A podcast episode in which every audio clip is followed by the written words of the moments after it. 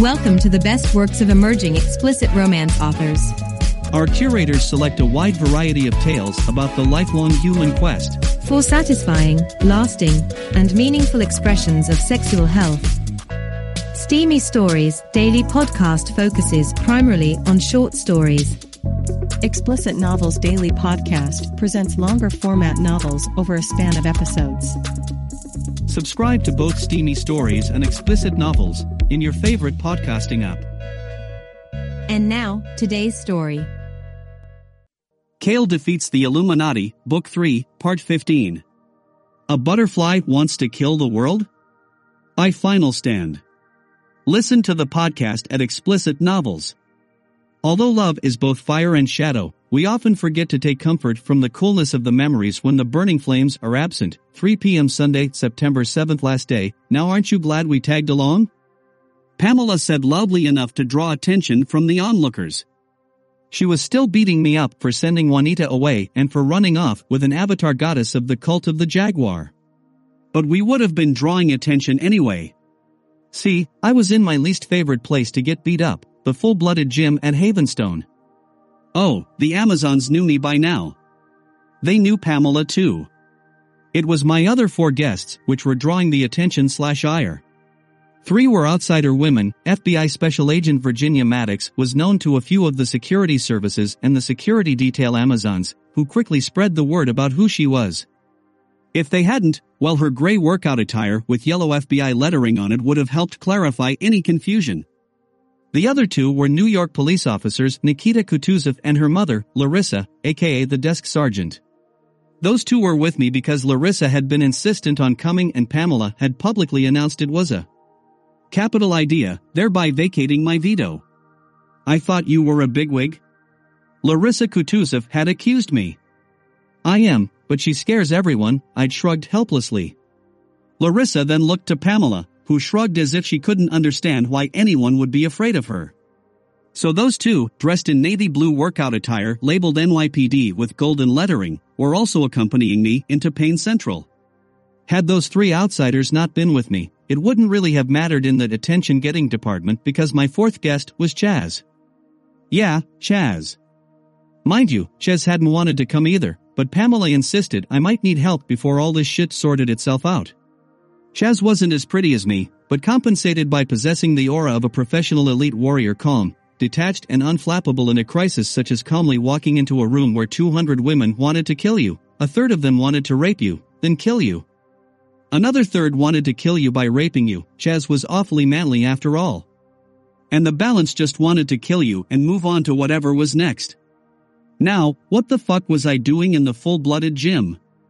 I had promised to meet Oneida to discuss our hastily revealed warrior's love during this morning's council session, right before Rada attacked her.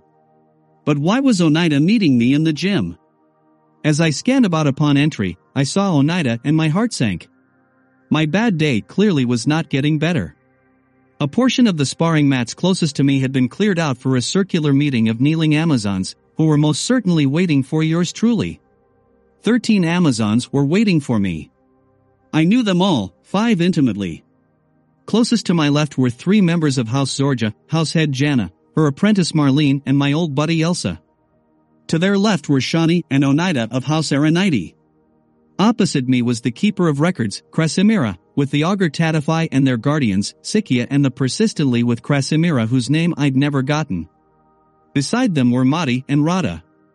Closing the circle were the head and apprentice of House Bendis, Claudia and Gale. The moment I saw Tatify, any half-assed plan I was cobbling together flew out the window. Sikia was holding Tatify's hand which she clenched when she caught sight of me. I hadn't believed I would ever see the augur alive again, yet here she was. Fuck it all. I was vaguely aware of Pamela telling Chaz and Virginia to clear the road. Ishara, the apprentice of House Maeve, Ronwin, decided to make a protest in front of the onlookers, these strangers are not welcome. She moved toward me. By the five companions she was bringing along, she expected some level of resistance. Fortunately, she was addressing me slash us in Old Kingdom Hittite, which meant only Pamela and I understood what the heck she was saying. Ronwin, I turned on her with teary eyes, the mother of my firstborn daughter is here when it was prophesied I would never hold her again this side of the cliffs. If I hug her, I can hug them both and show them I share my love, I led with my heart song. Firstborn? Ronwen frowned. Yes. By Ishara's command, the augur Tatify was the first to have her destiny twisted by the goddess. The price will be her life to bring the first Isharan daughter to her first breath. In a dream, I was told I would never see her again, I moved past her. One of the strangers, she followed along. Leave this to me, Pamela grabbed Ronwen's arm and pulled her aside. The old witch had arranged things so Nikita and Mama peeled off to support her, leaving Virginia to cover our back and Chaz to watch my other flank. I stepped between Elsa and Claudia Bendis, vaguely asking for their pardon as I passed them. Tatify seemed sullen, so I boomed subsonic rumblings from deep within my diaphragm. It was a wordless message to her. Murmurs of Cáel and Ishara floated around. I wanted to hug Tatify, I fell to my knees before her. My hands flew to her hips as she reached out, determined to find me despite her blindness. Her fingers brushed along my chest.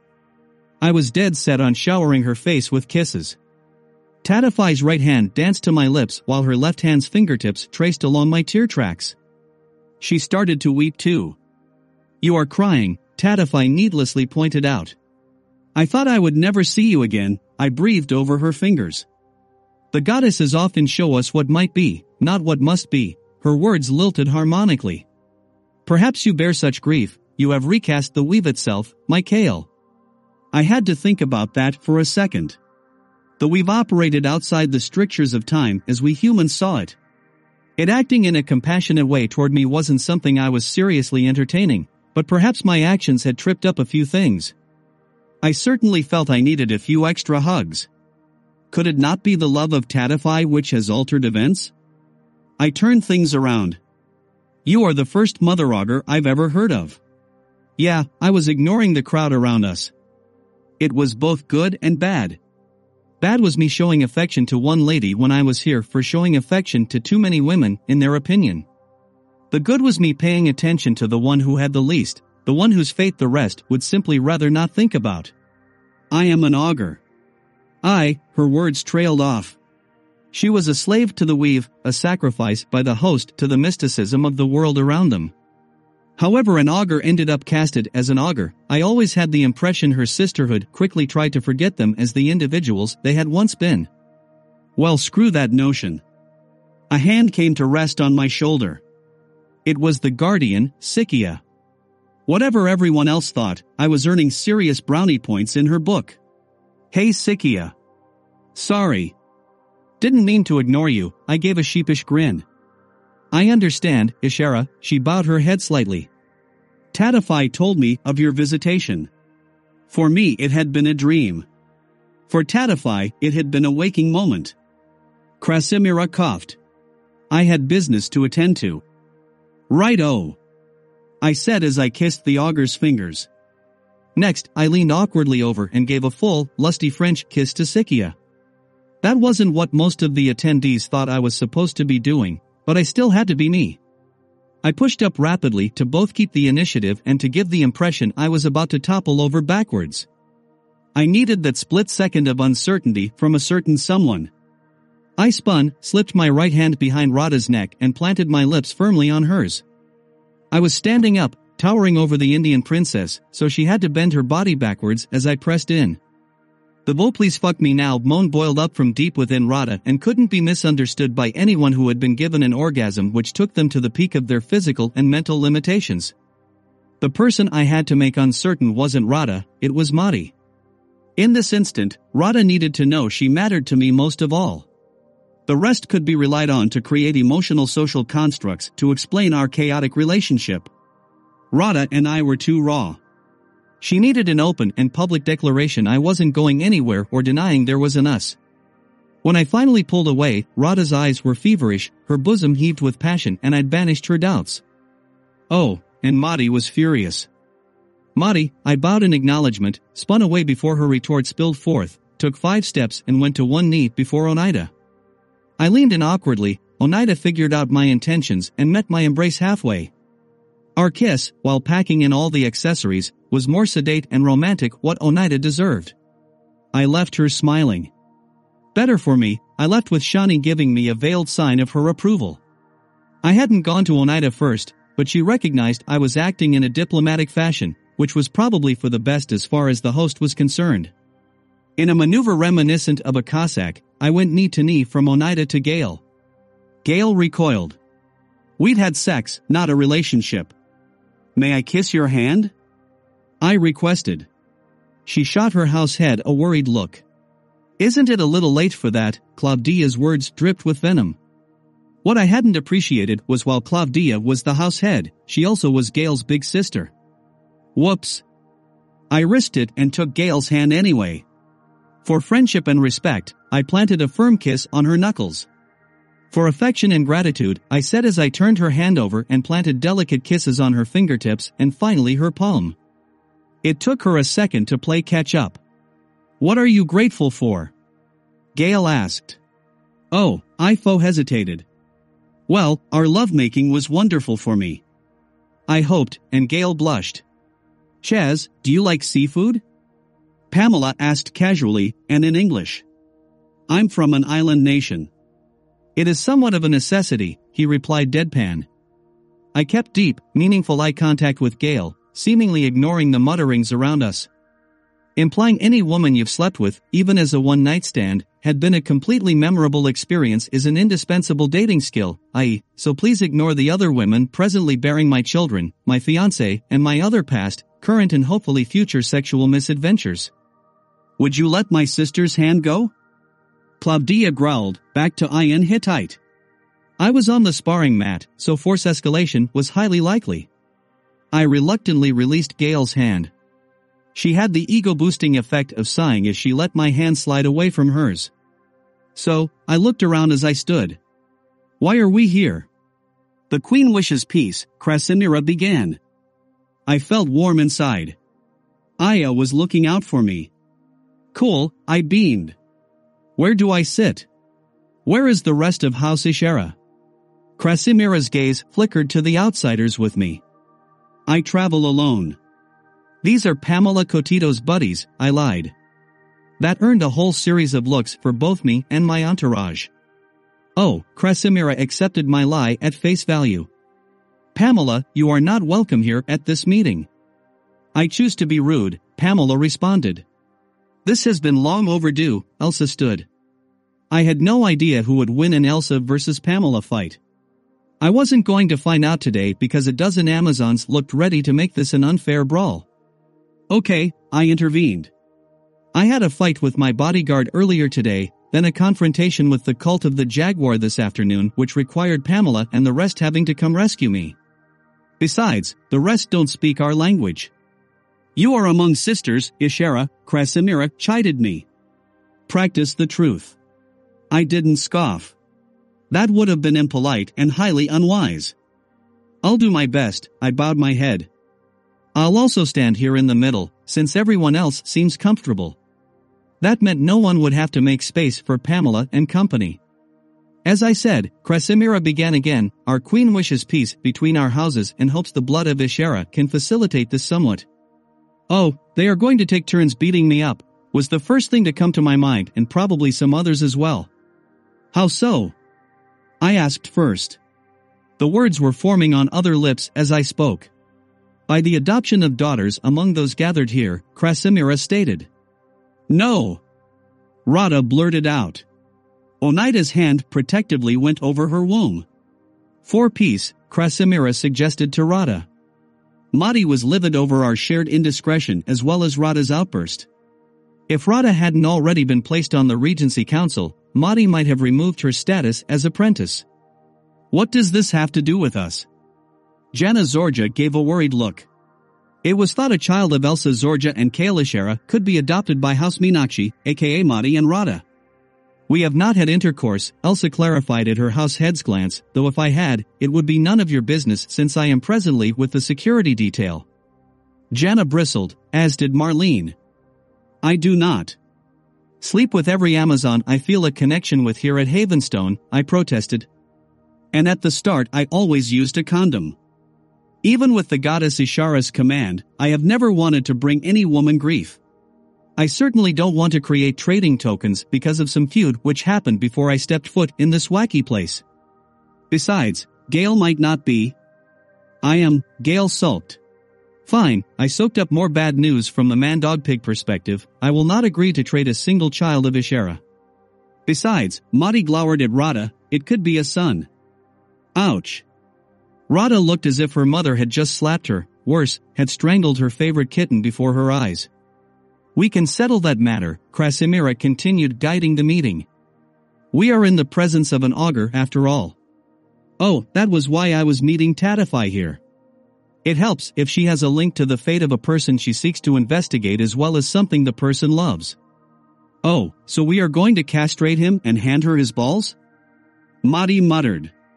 Whoa now. Such as? I inquired. A personal belonging, or body part, hair will do, Krasimira informed me. Oh, I sighed happily.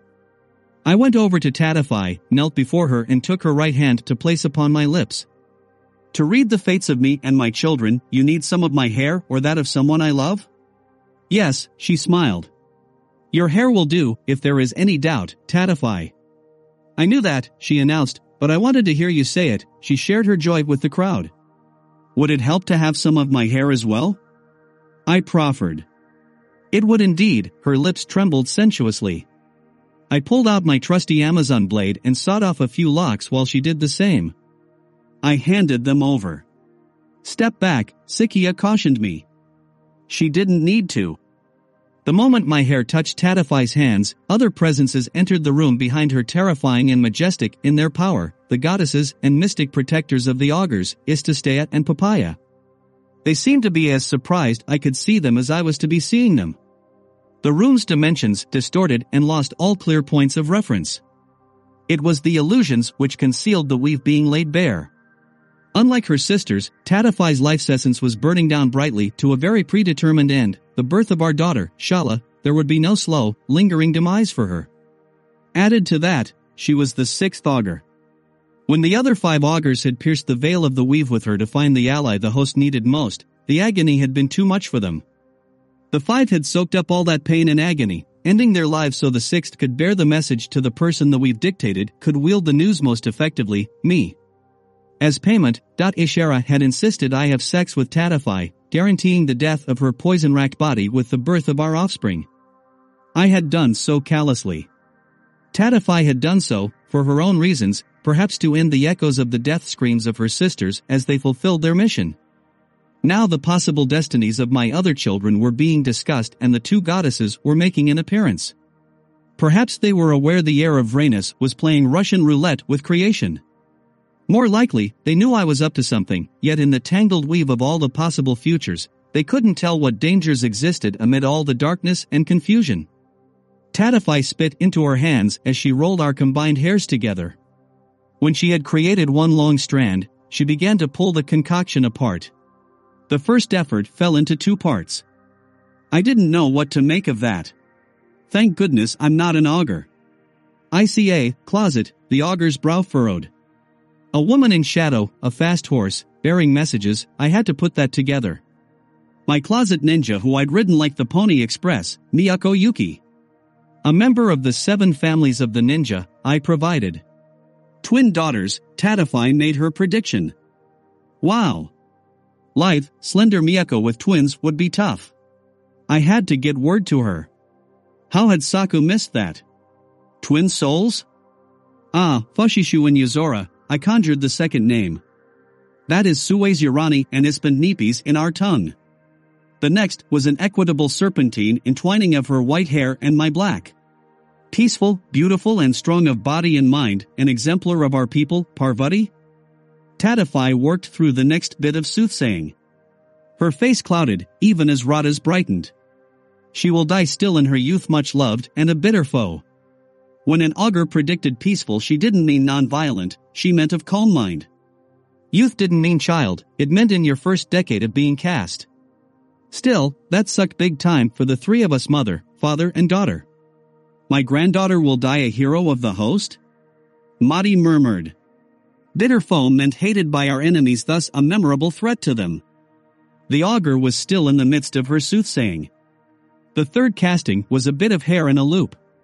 A son of two houses and three lives, many loving sisters and favored by his mothers. Hmm, two houses was easy, Amazon and someone else. Three lives, I knew one group who played at being a third person, the Hashishin. By Heliasin, I supplied the name Astir Abed and I had been toying with. In Kurdish it meant keep it simple. What better advice could I give a son of mine? A daughter of Bendis, Tatify announced as she traced a corkscrewed bit of bound hair. Gale gasped. Inky blackness, a night sky with few stars, a place which is cold beyond cold, yet warmed by hope and fearlessness, the moon grows small, yet is strong in her heart. Sounded like utter nonsense, except I worked with Jicket. It only took me a few seconds. Gale, our daughter is going to be an astronaut, I turned her way. Skepticism and disbelief surrounded me. Gale, her goduncle is the Great Khan, who not only controls the largest Russian spaceport, he also has captured the largest spaceport in China as well. He controls the third spaceport in China too, if you wanna rub it in, I added. And if the Amazons do send someone into space, who better than a child of the moon? Bendis was the Thracian lunar deity. Why? Gale finally asked. Did our queen not say the world is too small a place? I answered. Why shouldn't the Amazons seek a future out among the stars? We have certainly headed out into the dangerous unknown before and survived. Now we have access to the resources to help us do just that. Those are outsiders, Gale protested. House Bendis was part of the conservative faction of the council. I'm not making this up, Gale. Tatify is. Have you thought of a name? Ah, no. How about Hantetsi I suggested. It had two meanings. Long form, first place. Short form, lucky. I left her to digest that because the augur hadn't stopped. A large temple without a roof filled with people, a son and daughter, a white stallion rises up upon the graves of thirteen kings. A gift of two rivers steeped in blood. Anna Kalina, she stumbled over the names, and Arpad. The last name I knew, which boiled back to the roofless temple, the Székesfehérvár Basilica in Hungary where I planned to marry Hannah was a ruin, roofless. Two sets of twins?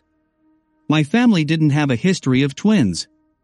I checked with Hannah, but I strongly suspected my matron deity sticking it to me once again. Maybe I should buy my own daycare center. Maybe Pamela looks like she wants to slap me upside my head too. A boy born in hatred with a heart which heals if he, the vision appeared to confuse Tatify, which was ugly to contemplate. That would most likely mean others fucking with the weave as well. Born in safety by a ghost and a name, Hannah. A pause. That vision had been physically costly for the augur. So many women hated me, a ghost? Enfin, AWNFUN, known by another name not her own, Bansilger, not our own, more painful, mystic discombobulation on her part. Fortunately, I didn't know the names, but I know the second name's ethnic point of origin, Irish. Aunt Imogen. Ainfine Bansilger meant, stormy huntress, sweet. Now if I only knew which side that daughter would end up on. The trickster, shining son of the sun who jests and whose great heart remains untouched, no matter what the burden, Ash, Tatify regained some of her focus. This one had to be Oneida and my offspring as son. I stole a glance at her face. She was stunned, not heartbroken. We will name him Bruce, I expelled my worry, in honor of the quintessential Ashman. Who, she looked up at me, teary-eyed. When I come back from the Great Hunt we'll spend a weekend watching all the Evil Dead films, I got out. And Bubba Ho-Tep, Pamela tacked on. And sundown, I almost missed yet another Campbell cult classic. Focus Ishara, huffed Krasimira maternally. I'm about to have a dozen children. I want to die, blurted forth from my lips. I thought this would be welcome news Cáel, Tatify wailed. She'd exerted so much effort on my behalf, only to have me act spasmodically infantile? It isn't you, Tatify, I soothed her with both words and a gentle hand along her jawline from earlobe to her lower lip.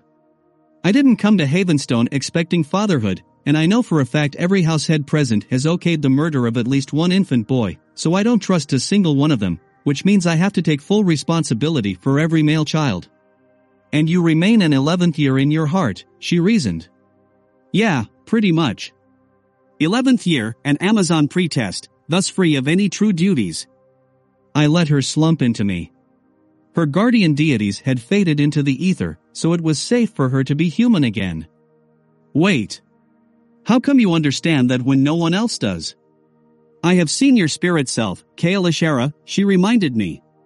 The real you. We seem to be no closer to resolving our disputes, Jana interrupted my bonding moment. What do you want?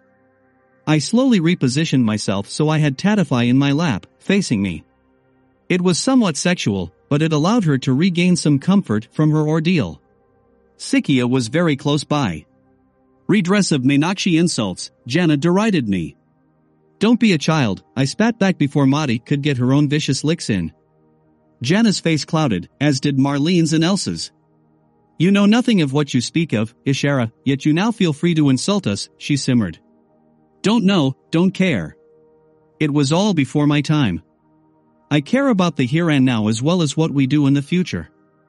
What I am asking you is what concrete item or thing can be provided to House Zorja to put this blood feud behind you. Name it and House Ishara will endeavor to procure it for you. We are not merchants, Jana's eyes narrowed. No. I didn't imply you were. If you want new sandals for everyone in your house, I'll find you new sandals. If you want 100,000 acres of ranchland, I'll find you the land. Name it, I persisted. Our prestige cannot be bought, she explained. No, but a blood feud with House Isharat can be avoided by making a request of us in the same way as expressing your desire to harm my daughter can be expressed by denying my offer, I hardened. And fuck you very much if you think I won't use every son, daughter, mother, aunt, and uncle of Ishara when I come gunning for House Zorja too. You wouldn't dare bring outsiders into this, Claudia interjected. Why not? The offices of Ishara handed House Zorja the coup of the century, the capture of the People's Liberation Army Navy nuclear carrier. A member of House Zorja commanded that task, yet they did so by leading forces marshaled by House Ishara, outsider forces. You may wish to keep playing by old rules concerning who is and isn't part of a house, but I am not so constrained. Sisters. So Claudia, if House Meenakshi pursues its blood feud with House Zorja, House Ishara will gleefully join them in the pummeling. And we have Isharans in the Nine Clans, the Khanate and the Illuminati who will gladly help us out in slapping them around like the old-fashioned curmudgeons they are showing themselves to be, or, House Zorja may request a gift from House Ishara and we will happily clear accounts between them and House Meenakshi in the name of our daughter, Parvati. Their choice. You are still on the mats, Elsa reminded me. Sikia coiled protectively next to us. And you said something about a lesson being long overdue, Pamela smirked, kitten. Cáel Ishara, Shani said in a soft voice, perhaps it is germane to the argument, the fault of the blood feud rests with House Zorja, not House Meenakshi. I fell on my back, carrying Tatify with me. She gasped out in surprise while remaining closely cuddled with me. Her right hand never left my lips. Why does no one tell me this shit? I moaned. You are hard, Tatify announced. Are you ready to have more sex? She was sounding upbeat about our prospects. She was also ignorant of our surroundings being deaf and blind to the mortal realm. Gossamer Wing, I created a pet name for the augur. We are lying on the sparring mats of a large combat arena in the central full-blooded training center for Havenstone with roughly 500 sisters in attendance, the audience had grown. While I am enticed by your scent, words, proximity and sweet memories of what we shared, I'm probably going to be badly beaten up really soon for a terrific diplomatic snafu. But then we can have sex? Yeah. I'm totally up for having sex with you after they release me from medical, I assured her. I looked around her to a very unhappy Madi. Can you find it in your heart to forgive House Zorja? Anything I can, yes, she abruptly cut me off. What the fuck? At this time, my hatred of House Ishara, and you in particular, make any grievance I have with House Zorja pale in comparison. You have bewitched my only daughter. She bears your child, and it will be a wonderful child if the soiled augur you've stuck your dick in is to be believed, she ground out bitterly. I want to go home. I want to find enemies to kill. And when I do, Cáel Ishara, know each and every one of them will carry your face in my mind. She turned to Jana. Do you agree that we both hate Ishara enough to put aside our current differences? Jana studied Madi, me, then Madi again and agreed. She stood. Madi stood. They clasped arms like Amazons, then hugged like sisters. Agreed. He is much worse. My thoughts on the matter. Woot. I was having sex. Oh, and I was making Aya happy by ending a blood feud. My admiration of you continues to increase, Krasimira looked at me. This diplomacy stuff is harder than it looks yet you pull it off so effortlessly. Yay me. I muttered. Keeper, are we done? Sikia asked Krasimira. I believe so, the older Amazon rose to her feet. Sikia was far faster in rising. Madi of Minachi, you have insulted me and my augur. Defend yourself, she snarled. If Tatify hadn't been immediately present, Madi wouldn't have even warranted a warning no doubt. Had you done your job, Madi flowed into her fighting stance, you both wouldn't be pregnant? Whoa now, I struggled to rise while keeping Tatify close and my body between her and the Minachi slash Zorja side of the mat. Sikia, I can't let you fight. You're pregnant too. Don't be stupid, Cáel Ishara, Sikia retreated off the mat, so she could shed her jacket and footwear. Amazons have fought pregnant for thousands of years. Hold on now, NYPD Sergeant Larisa Kutuzov said in English as she moved forward. I was a millisecond too late. Larisa's foot touched down on the mat and Marlene Zorja popped her one, a hand chop, to the larynx. The senior cop stumbled forward. Mom, shouted Nikita. Marlene followed up with a leg sweep, putting Larisa face first on the mats, then a fist strike to the back of the head, knocking her out. Neat and tidy in less than two seconds. Nikita was about to charge in when Chaz stopped her. Footwear, he advised in the tone of voice I had learned to associate with him and imminent violence. The moment he stopped her, he was quickly removing his own socks and shoes. Virginia and Pamela were doing the same. I was allowed freedom of movement because I was holding Tatify. Krasimira exited because of her unique status. The rest were already barefoot. Gale, could you please stay with Tatify? I tried to hand her off. No, Gale looked me over. I will fight. No hint on whose side she would be fighting on. Krasimira came to my rescue. I'll take her. Tatify, I told the augur, I have to go get beaten up now, but I promise I will be back for you directly. This is not your fight, Krasimira said. The words and deeds are Sikia's. F, she carries my child and B, the deeds being called into question are my fault. You told me once they were the will of Ishara, Krasimira mused. We are one and the same, I gave a lopsided grin. Be careful, Tatify pleaded. Your future is a chaotic jumble, I cannot see, eh, I've been very bad. We'll talk about it later. Gotta go, I headed onto the mats. Pamela was giving the ground rules to the normals, no fair warnings. No fair play. No timeouts. You fought until unconscious, or you surrendered. This is going to suck, Virginia assessed our odds. Two Amazons had removed Larisa from the mats and were tending to her. Nikita was kneeling by her side until she heard Virginia, then came our way. Besides Sikia, we had Pamela, Chaz, Virginia, myself and Nikita. Oneida stepping up was nice. She wasn't a great combatant, but we dearly needed the help. Gale joining us was unsettling. Amazons don't play fair, so this could be a ruse. Against us were all three Zorja and both Minachi. I imagine Rada felt she had something to prove to her mother. They'd picked up ten other Amazons and Ronwin Nimane. Claudia joined them to counterbalance her baby sister. 8 to 17 ouch. Damn, a familiar voice from my first days on the job spoke up from behind me, we almost missed this. I didn't dare look over my shoulder. Desiree stepped between Chaz and Virginia. Rachel came up on my left and Tiger Lily on my right. At the tail end of our line was Mona, Meridian, Brielle, and Weislawa. 15 to 17 was looking much better, especially considering Desiree had brought five security detail warriors with her, all of whom were moving to further bolster our numbers. Rachel also looked to her underling, you have no idea why you are fighting. It is for Cáel. So it must be for a better tomorrow, Rachel laughed. Very well, Elsa smirked. You. Madi pointed at me, and we both charged.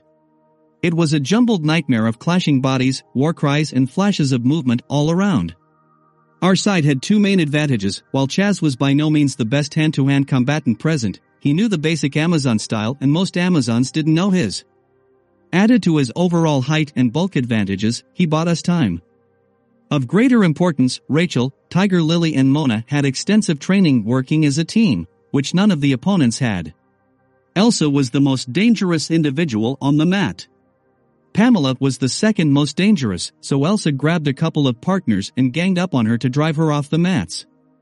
Chaz went next, out Elsa and beaten unconscious. The issue was, it took her too long to accomplish those two feats. By the time she rounded on me, Rachel and Tiger Lily, our half of the field had wiped out theirs. It was six of us, me, Rachel, Tiger Lily, Gale, Weislawa and Desiree, versus four of them, Elsa, Marlene, Claudia, and Ronwin. Still, I was facing Elsa, so a judicious bit of treachery was required. Gale, I huffed and puffed, please retire. I don't want you to fight your sister. What? Gale snapped. She'd taken a beating, yet remained feisty. No, fighting her sister is okay with me, Desiree scowled. We are still facing fucking Elsa. All the other women you have mated with have failed. I remain, Gale trumpeted. Oh, you are right, I have turned. All the reason you are more precious to me. Really? Of course, I deepened my introspective appreciation of her. Oh, and Claudia punched Ronwin. That was an oh, Cáel Ishara must actually care for my baby sister and not be just a playa on Claudia's part.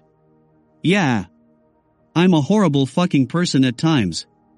Rachel, Tiger Lily, and I rushed Elsa. Marlene pivoted to ward against Claudia while Gale and Weislawa stormed in against her. Desiree helped Claudia finish drubbing Ronwin before they combined to force Marlene off the mats. Elsa chose to go down swinging in a dog pile of bodies. I took an ear-ringing blow to the head which allowed Rachel to apply a chokehold and it was lights out for the head of SD. After some water bottles went around and those concussed returned to wakefulness, the resolution of the brawl was decided. Madi apologized to Sikia. It was short, terse and sparing of any empathy, yet was within the bounds of Amazon etiquette. She departed with Rada, which left me to pick up the pieces, starting with Nikita's mom. Oh, the older woman moaned then, Ms. Fredrickson? What are you doing here? Avenging you, mother, Nikita fluffed up the truth. She, Cáel and the others cleaned house on the woman who jumped you and her allies. Desk Sergeant, Desiree gave a curt nod. This isn't over, Larisa winced as she moved to a sitting position. Mrs. Kutuzov, it is over, I headed off a colossal waste of time. This is my daily life and part of your daughter's life with Jikit. You will find scant witnesses and no tape recordings of these events. This craziness is just another day in the life here at Havenstone. You stepped on the mat and thus became fair game to any physical confrontation an opponent cared to mete out. Consider this sovereign soil of an independent nation state. We, she looked around. You kicked their asses? Definitely, Pamela gave a feral snarl. This is plain nuts, she shook her head, winced in cranial pain, then put her aching head in her hands. One of the reasons we've put our dating in hiatus, Nikita comforted her mother while looking at me and smiling affectionately. Ah, for fuck's sakes. I was engaged to someone else and having a dozen kids by ten different women. How could I still possibly be considered viable dating material? Oh yeah, martial valor, laughing at death, I hung out with truly exceptional cool people and I would always be in need of saving, a plus for a crusader like Nikita. I had so many allies to tend to, but only one who seemed to be making an exit. I swooped down on Tatify long enough to place her fingers to my lips. I'll be right back, friend of a friend in need, and off I went. I caught Tavi of House Stalgos just outside the door. She wasn't avoiding me. She'd been observing Chaz and he had been otherwise occupied. My British companion had played a pivotal role in the combat and taken his beating like a man. He'd been rendered unconscious. So had many others, so no stigma was attached to his loss. Post-battle, he had chosen to sit on his haunches, knees up, talking to several of the Amazons, both kneeling and standing. A few had been bystanders and a few others foes. He stayed on his ass to reduce his height advantage. Letting Amazons make eye contact while not having to look up at you created definite benefits. His good-natured approach to his role in the fight and pummeling earned him positive vibes as well. He made it clear the tussle to him was not macho personal. He was my brother slash sister slash sibling spiritually speaking via Pamela adopting us both as her grandsons, so my fights were his fights. Sikia had my, Cáel's, child, so that bond extended to her as well family. Pamela and I had schooled him on Amazon psychology, and those lessons were now paying serious dividends. The male hadn't wanted to fight them. Amazons are tough he'd confessed, he knew this because he worked with several every day on Jicket but family was on the line, so he fought. Madi had apologized, so the matter was settled. The other Amazons he'd fought? They had fought for their reasons and he was okay with not questioning them about it. Why? He was conscious of his conspicuous status as a guest, knew he was in no way an Amazon, and was not privy to what motivated them. He didn't want to be an Amazon. He had his own, much younger, martial tradition he was proud of, yet was eager to learn from the vastly greater Amazon war lore because winners didn't have a gender bias and no other tradition could compete with the Amazon's 3,000 years. Under normal circumstances, the women around him wouldn't have given credence to his praise. He was a male after all. Through the tiny tear I created in their insulating social fabric, Chaz was building upon his own exploits. In the after-battle analysis, the Amazons reflected on the realization Elsa had concentrated on him as her number two objective, second only to Pamela who scared everyone who knew anything about her. That bolstered Chaz's appeal. For the Amazons who thought a male would get all pouty and cry over being beaten up by a girl slash girls, Chaz was breaking the mold. He wasn't angry. He was amused. The fight had been a learning experience and he'd felt honored to watch, no matter how briefly, a warrior of Elsa's caliber fight. He'd explained I, Cáel Wakoishara, considered Elsa one of the top five combatants I'd ever seen, which included Ajax the Unconquered. The others were Secunias, reborn Amazon and former Queen of Assyria, Saint Marie, the Golden Mare, and Pamela, the Cliff Walker. More happy Amazons because the list's only non-Amazon was a dead hero from the Trojan Wars and it was well known I got around, aka dealt with violent outsiders. Chaz was telling the truth, almost. The fifth person on the list was Aelul, but explaining him would be difficult, so Chaz edited him for this particular audience. Good man, in the hallway, Tavi, a moment, I called out. She slowed down, took a few more steps allowing me to catch up. Yes Ishara, she gave me her best neutral look. Yep. She was jealous. I begged two favors from you, I quickly went down to one knee in her path. That caught her off guard and left her in the awkward position of me being terribly close and staring up at her. I, I will listen, she muttered. I would like to know if you are pregnant, I asked very softly. Yes, she was, but she didn't want to tell me. She contemplated pushing past me. It would be very easy. I know I am stepping beyond the boundaries between warriors. Please. My destiny has brought you two together. I am at fault here. Fault was the key word. If I have a son, he will be given to the queen. Tavi's face was stern and unforgiving. He will live. That's not what he's worried about, I shook my head. He wants to be a father to your daughter, Tavi. He wants to introduce you to his mother and grandmothers, maybe his sisters too, if that can be arranged. Huh? He is not like me, Tavi. There is no other in his life, but you. I, I will not leave my house for him, she protested angrily. He would never ask you. That doesn't mean he doesn't want to remain at your side for years to come. He can be a father to your child and not be a part of House Stalgos in the same way you can be a mother to your child and not be a part of Clan Tomorrow. Oh, she furrowed her brow. How would this possibly work? I have an in with the queen, I winked. I'll work out something.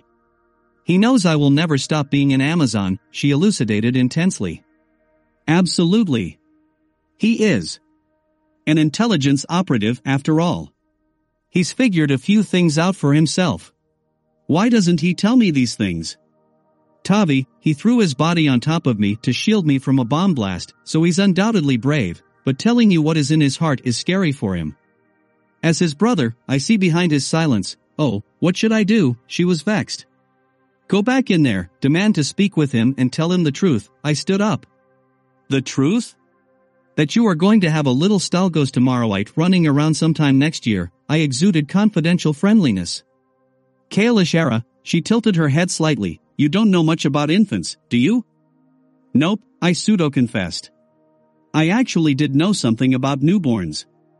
I'd studied up so I could make a move on a cute girl whose free time was eaten up by babysitting, so I helped out. Oink! They aren't running around, she turned to head back into the gym, until the ninth month at the earliest. Normally, running doesn't happen until the 18th month. My fiance has a three-year-old, so she should be able to help me through some of the hardest parts, I babbled along. Tavi didn't give a crap. In we went. Tavi stormed straight toward the bevy of Amazon babes concentrating on her Chaz. Color Sergeant tomorrow, she abruptly interrupted. A moment of your time. Ladies, Chaz uncoiled himself from the surrounding women. The Amazons were either mildly put off, they thought they were about to get laid, or pissed off, they were sure they were about to get laid, and Tavi was stomping on their happy. Yes, Ms. Gentry, Chaz linked his hands behind his back in a rest easy stance. Gentry was the fake last name Tavi used in the outside world. She motioned toward the windows with her head. Off they went. I couldn't hear what was being said, but my lip reading skills were up to the task. T, I am pregnant, C, I love you, T, O, stunned. Go Chaz. See, well, I don't imagine the Amazons have a marriage ceremony and an Anglican service would be inappropriate, so perhaps we could research a Scythian ritual which could make both families happy, delivered in the patented smooth Chaz style. T. Marriage? To you? See, I will not submit to being anyone's slave, nor would I ever ask you to submit to me. Outside of that, will you be my partner and my partner alone until the cliffs separate us? T. Amazons are not monogamous. C. I am. T. I will. I mean, can I think about this? C. I am not going anywhere. Tavi. Pause. T. Did you put Ishara, Cáel Ishara, up to this? C. Yes. T. Why? C. I imagine he explained what I am feeling better than I could. T. Oh, do you want me to meet your mother and grandmothers? C. Absolutely. T. Okay. C. Okay, you would like to meet my mother and grandmothers? T. No, yes, I mean, yes, I would like to meet them and I am okay with you being with no other woman until the cliffs separate us. And I will do the same, no other males. See, if I pick you up, hug you and kiss you, will your sisters freak out? T. I don't know. So Chaz swept Tavi up until her head was higher than his, a feat, considering their 8-inch height differential, and kissed her deeply. Mumbled words followed. Tavi wrapped her legs around Chaz's waist and out they went. Around me were angry murmurings of the did that Amazon just run off with our man variety. Not my problem. I had plenty of different Amazons wanting my attention. Hallelujah. 8 p.m. Don't try this at home. I covered my face with a pillow and pressed down hard. I'd already tried breathing exercises, meditation, and even contemplated more cranial trauma before thinking up this particular crazy idea. It took some mental effort and accessing some of my ALOL pain sorting skills to accomplish, but in the end, I felt myself let go. I sat up. Hello, Tatify beamed. Hey, I took a deep breath. Since we were talking, I must have passed out. Her eyes wandered over the room. Is this the world as you see it? She wondered. Oh yeah, I had to be creating the environment for her to enjoy. Sikia was kneeling on the bed a foot away, her gaze moving between the two of us. The grayness of her form suggested she was wholly in reality and not in the Ashara space the goddess had shown me and I was now sharing with my augur. This is how you see me, she examined her fingers, her wrists, then some long locks of her hair. You are more beautiful, I answered. The impact of my words crossing over drew her eyes back to me. It was the magic of hearing for the normally deaf girl. I concentrated, peeled back some fantasy and attached a realistic form to Sikia.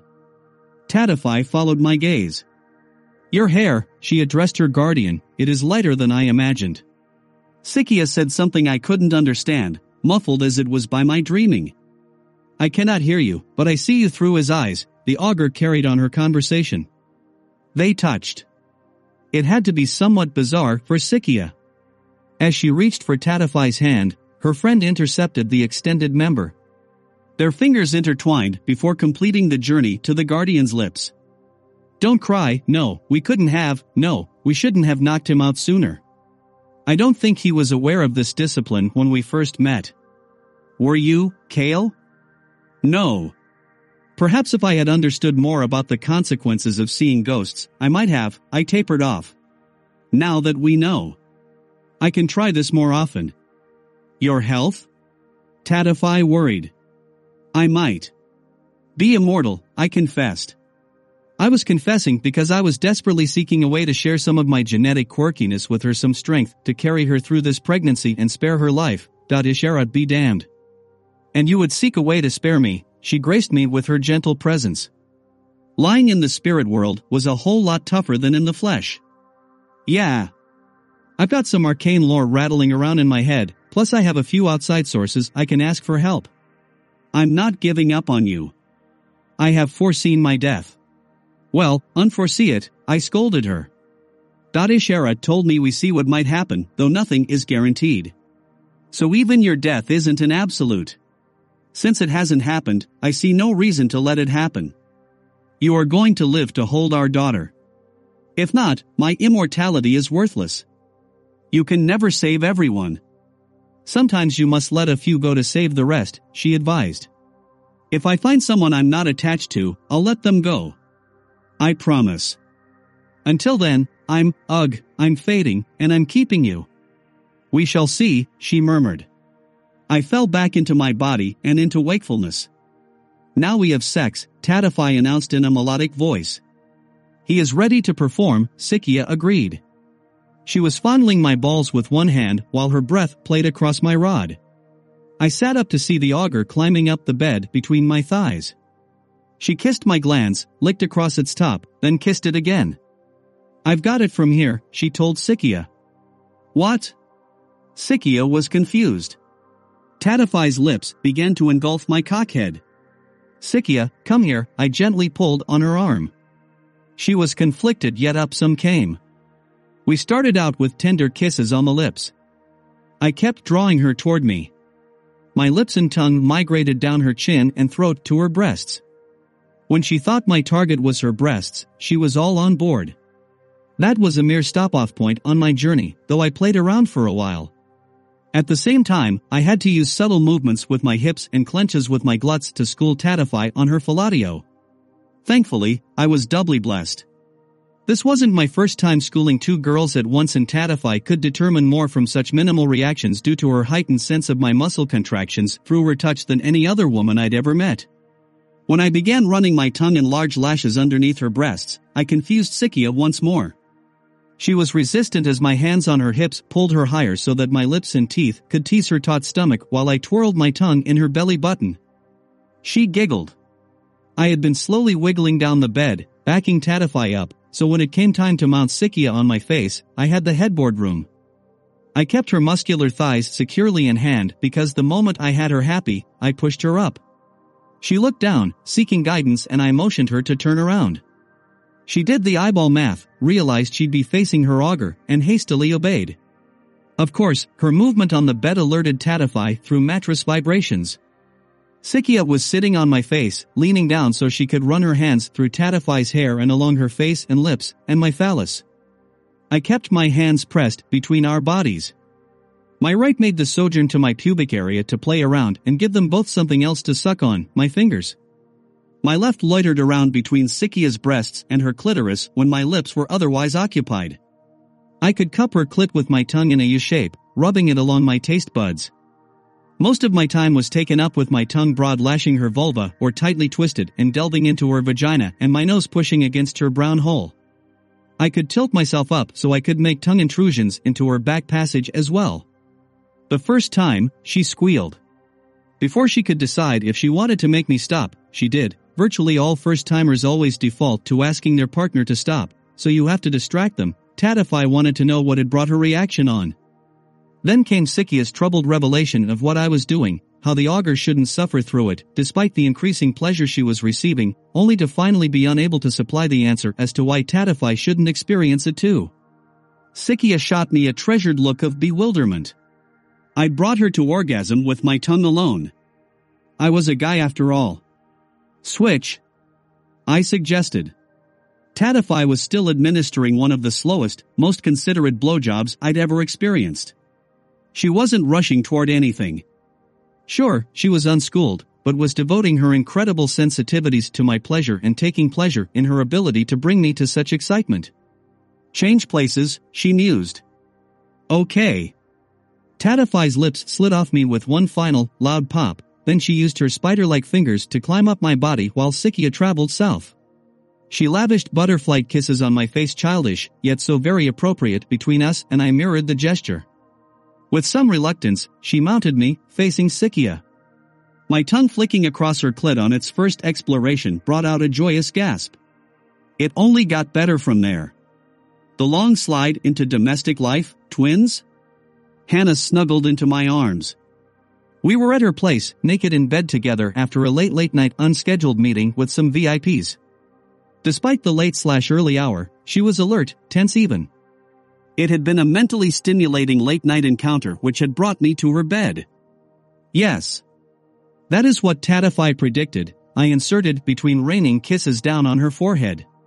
Hannah liked non-distracting attention when she was in this kind of mood. She was exhausting herself mentally as she was building up to being amorous. Anna Kalina and Arpad, she worked over the names on her tongue. They have a special meaning? Only if you are Hungarian and Romanian, I teased her. She elbowed me slightly. Arpad was the semi-mystical pagan warlord who led the ten tribes who became known as the Hungarians the Magyar peoples into the Carpathian Basin, present-day Hungary. Anna Kalina was born a Byzantine princess of the storied house of Basarab. She married Radu Negru, thus becoming the first princess of a free Wallachia the foundation for a free Romania. She was also the great-grandmother of Dracula. So they are famous names with regional historical significance, did they live long, happy lives? Arpad, no one knows for sure. His kids were quarrelsome, but they did manage to found a dynasty at the start of the second millennia which ruled for three centuries. Anna Kalina, yeah. I think so, I continued. She lived into her 70s and her eldest son left his country stronger, richer and safer than when he received it. She did outlive her husband by over 50 years, and got to see her youngest grandson bury most of his rivals, the kids from her husband's first marriage. Ah, what? Hannah rose up until we were eye to eye. Since she was naked, her boobs swayed slightly as she did so. My eye flickered. Eyes forward, mister, she playfully barked. What happened to all her other grandsons? Wallachia in the 15th century was a tad rough and tumble, I evaded. They killed one another? Mostly they were killed by conspiracies amongst their boyars, nobles of the time. Why does Tatify want to dredge up these names again? She kept eye contact. Not a clue, I pleaded. But you think it is important? No. I think you are important. Screw fate. It can name its own kids. We can choose whatever names make you happy, except Up. Up's been taken. You've named another of your offspring Up? That's cruel, or does that mean something in another language I'm unaware of? She shifted her shoulders so her boobs wobbled again. Of course, I broke eye contact. I hadn't had sex in hours and her boobies were right there, damn it. Actually, Pamela and I named the secret agent in Hungary that, just to fuck with his head, I divulged. Oh. Pamela. I should have known, she slowly smiled. You are being very well behaved, she added. Woot. She noticed I wasn't throwing her down and pawing her delectable flesh. One more thing before the Nuki. Name them. They're dead, I pledged. Not necessary, her sigh turned into a giggle. If I'm going to be having twins, I'm going to be rather big come late March. We need an earlier wedding date. Oh, fuck me. What do you have in mind? I tried to keep the creeping dread out of my voice. New Year's Day, she suggested. I did a quick calculation. That was annihilating 78 days out of what remained of my bachelor life. In 114 days my life would cease having any meaning whatsoever. I'd be a mister to someone's Mrs. The End sure, I can arrange to be killed before then, stumbled out of my mouth. What was that? Hannah pouted. Nothing dear.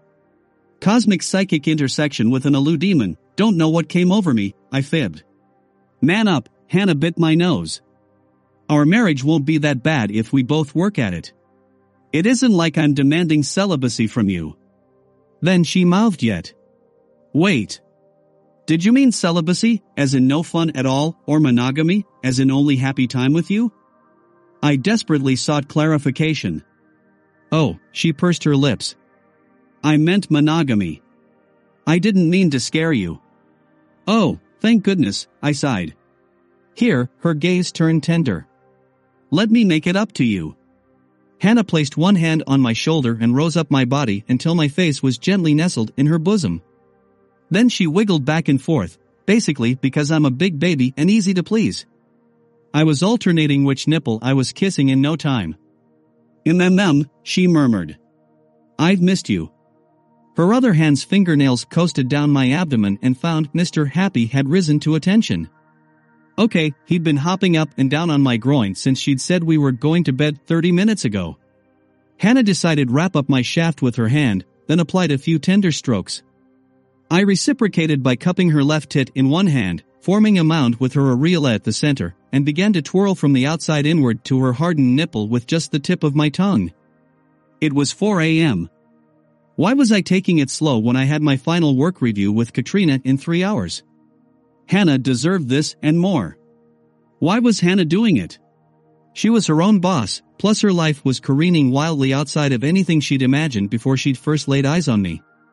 Half of the financial empire she shared with her father was suddenly in the hands of a military dictatorship, her beloved father was dealing with the murder of her hated stepbrother and she was marrying a prince in a European cathedral which required someone high in the Vatican's approval process to use. Yeah, her life had gone nuts. Worse, she loved me. And I wasn't the kind of man she ever thought she'd love. She thought she'd never love anyone again after her life with her asshole of an ex-husband and their bitter, contentious divorce. I was barely someone she could classify, and Hannah was a terribly ordered and organized person. Saying my life was messy was being generous. I was some mysterious warrior diplomat playboy aristocrat who hung out with people more bizarre than me. Hannah picked up her tempo. I switched breasts. Her motor was really starting to hum. Any other night, I could have moved straight to revving her up to an orgasm. I had the time to make it too without any problems. A good one and Hannah would be happy and drift off to sleep. Instead, I intuited she wanted more, so we developed our own game of cat and mouse with her climax, and its suspension being our ultimate goal. My left hand danced down the back of her ribcage like playing keys on a piano. It was a light, teasing gesture. Her hair the color of tarnished gold cascaded down as she began placing her own kisses upon my crown. Each move by one partner evoked a response by the other. Hannah ran my glans over her glistening labia, getting it nice and slick. I worked down her waist, cupped her ass, and then glided over her thigh to the back of her knee where I started tickling her. She snickered. You are distracting me, she murmured. I wasn't. I knew these things.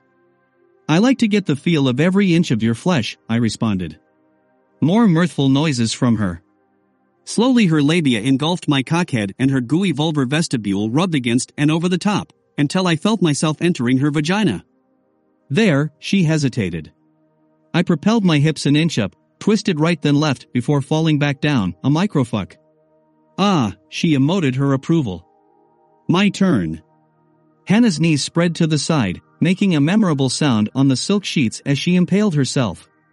This time she rolled her hips forward, back, then did a slow 360 with my dick inside her, letting the slow progress over her vaginal folds spark memories for her to savor. I never believed sex could be like this, Hannah hiccuped. How so? I knew the answer, but wanted her to put her chaotic passions to words. It would make her happier. Experimenting, silly. Stopping in the middle and doing this, she reversed her hip rotations this time.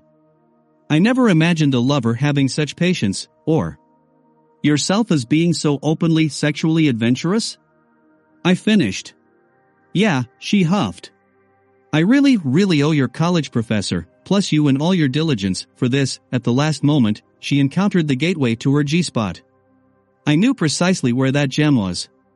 Previously, Hannah had gained a vague idea where it was from the perspective of masturbation and our prior lovemaking. Now I had let Hannah rediscover the joy with my cock as her tool to utilize as she wished. You realize pregnant women want even more sex, she hummed. She was vigorously working my penis now. Hannah had bridged a huge gap, sexually. Normally, a woman of Hannah's quality tried to please her man first with the hope her orgasm would soon follow. I was different. My greatest sexual gratification came from her ecstasy. She was confident in that now. By bringing herself to climax, she was making me excited for what would come next. That's okay, I propped myself up on one elbow now that Hannah was riding me cowgirl style. I dig big chicks. The open palm slap to the chest was a given. Her sage, you, you are horrible, she growled around a feral smile. The lip-biting, tongue-sucking kiss was equally vicious, primal and leading Hannah to the end of her tether. Not only was Hannah's sexual trust in me slash us expanding, she was putting extra effort into her physical workout regime too.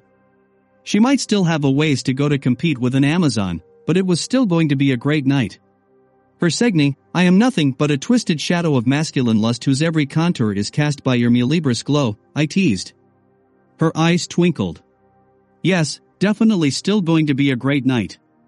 Okay, Hannah yawned, I give up. What does Mulibris mean?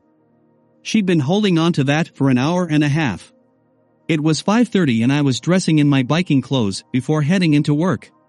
From the Latin Niliabri, which means womanly, I answered. Her sleepy eyes drank in both my response and my physique. I had discovered another thing Hannah liked and that was to expand her academic slash linguistic frontiers. She was enchanted with the idea that I liked to engage her mind along with her body, sparking on all cylinders. She'd crawled over to my side of the bed, her head resting on my pillow, soaking up my scent as she watched me. I knelt down, kissed her on her ear, cheek, and finally the side of her lips. Hannah was beat. Have a good day and be careful, she mumbled. Her eyes closed. Her chest rose with one last, waking breath before her sleep rhythms took her. Ditto, I whispered. I snuck into Anala's room and planted a kiss on her head as well. The craziness of my life had a way of cascading over to the ones I loved. Loved? Oh boy. To be continued. I FinalStand for Literotica. Thanks for joining us for today's episode. We hope you found pleasure and inspiration. Come back tomorrow as we continue to bring you more explicit romance tales and subscribe to our podcast feeds in your mobile devices To access our entire library, of hundreds of daily episodes. Happy dreams.